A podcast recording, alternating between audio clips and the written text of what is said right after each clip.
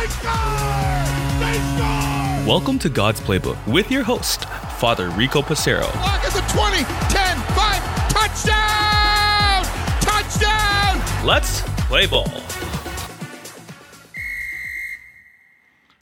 Friends, welcome back to God's Playbook. Today is the Lord's Day, and as such, we're going to study part of His Word as we continue the second part of chapter 1, in which we learn about who is He, who's He, who's who, who's on first. A lot of questions today. The passage starts at verse 6. We're going to read 6 through 18 together. A man named John was sent from God. He came for testimony, to testify to the light, so that all might believe through him. He was not the light, but came to testify to the light. The true light, which enlightens everyone, was coming into the world. He was in the world, and the world came to be through him, but the world did not know him. He came to what was his own, but his own people did not accept him. But to those who did accept him, he gave power to become children of God, to those who believe in his name, who were born not by natural generation, nor by human choice, nor by a man's decision, but of God. And the Word became flesh and made his dwelling among us. And we saw his glory, the glory as of the Father's only Son, full of grace and truth. God testified to him and cried out, saying, This was he of whom I said, The one who is coming after me ranks ahead of me, because he existed before me. From his fullness we have all received grace in place of grace, because while the law was given through Moses, grace and truth came through Jesus Christ. No one has ever seen God. The only Son, God, who is at the Father's side, has revealed him. Beautiful passage, although find me a passage in sacred scripture that's not beautiful. God's word is wonderful. So let's start with the who is he question. What John are we talking about here? We're reading from the Gospel of John, but this John we're referring to is a different person. The Gospel of John is attributed through the Apostle John, where this John is John the Baptist John. And so notice that it says, John was sent from God. He came for testimony to testify to the light, so that we might believe through him. What's important here is that we understand that for John the Baptist, his mission was to point others to the Messiah, which just happened to be his extended cousin. And this is beautiful because for St. John the Baptist, he reminds us what life is all about. God is number one.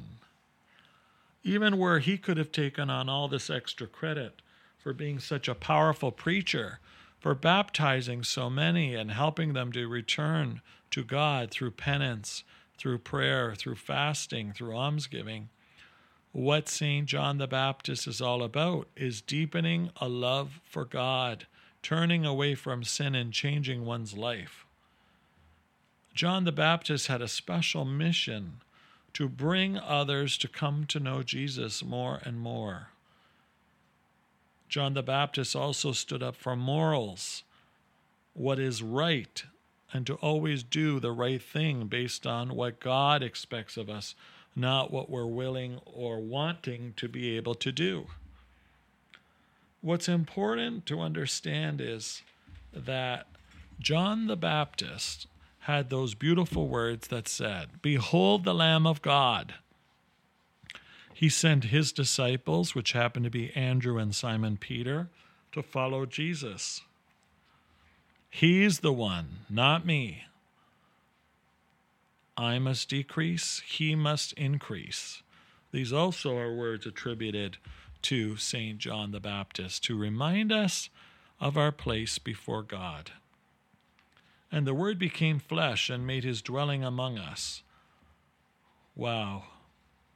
The fact that the Word would become flesh, God was made flesh for us so that we might come to know God in a richer and more beautiful way.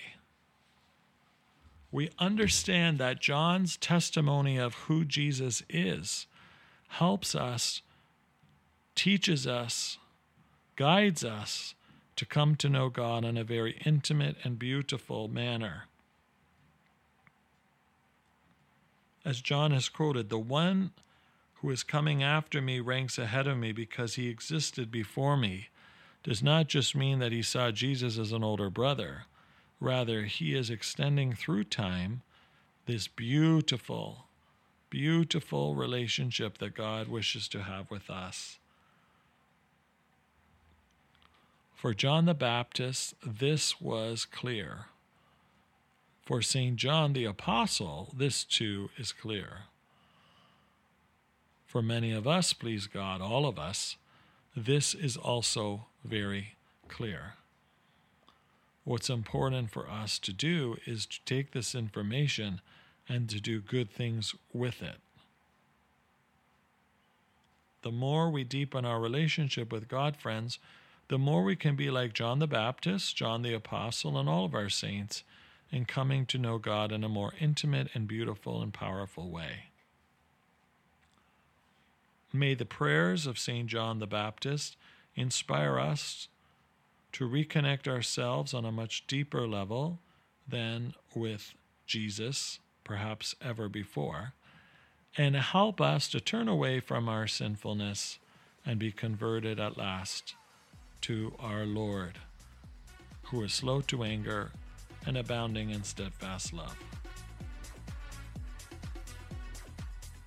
For God's Playbook friends, I'm Father Rico. God loves you, and so do I.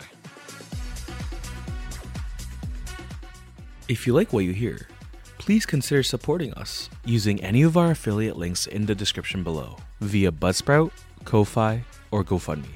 Thanks, and God bless.